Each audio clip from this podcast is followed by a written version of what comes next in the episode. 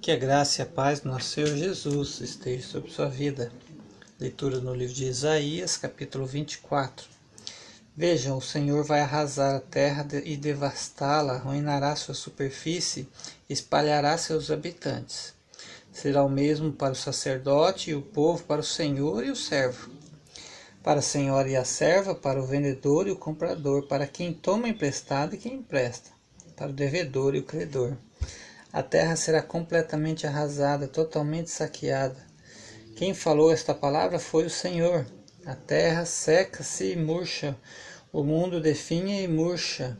Definha os nobres da terra. A terra está contaminada pelos seus habitantes, porque desobedecem às leis, violaram os decretos e quebraram a aliança eterna.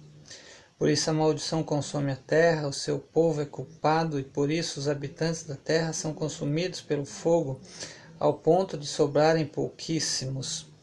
O vinho novo vai-se e a videira murcha. Todos os que se divertiam gemem. O som festivo dos tamborins foi silenciado. O barulho dos que se alegram parou. A harpa cheia de júbilo está muda já não bebem vinho entoando canções. A bebida fermentada é amarga para os que a bebem. A cidade vã está em ruínas.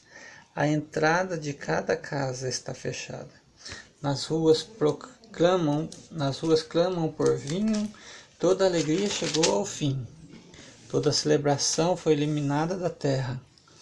A cidade foi deixada em ruínas, sua porta feita em pedaços. Assim será a terra entre as nações, como quando se usa a vara na oliveira ou se buscam os restos das uvas após a colheita. Erguem a voz, cantam de alegria, desde o ocidente aclamam a majestade do Senhor.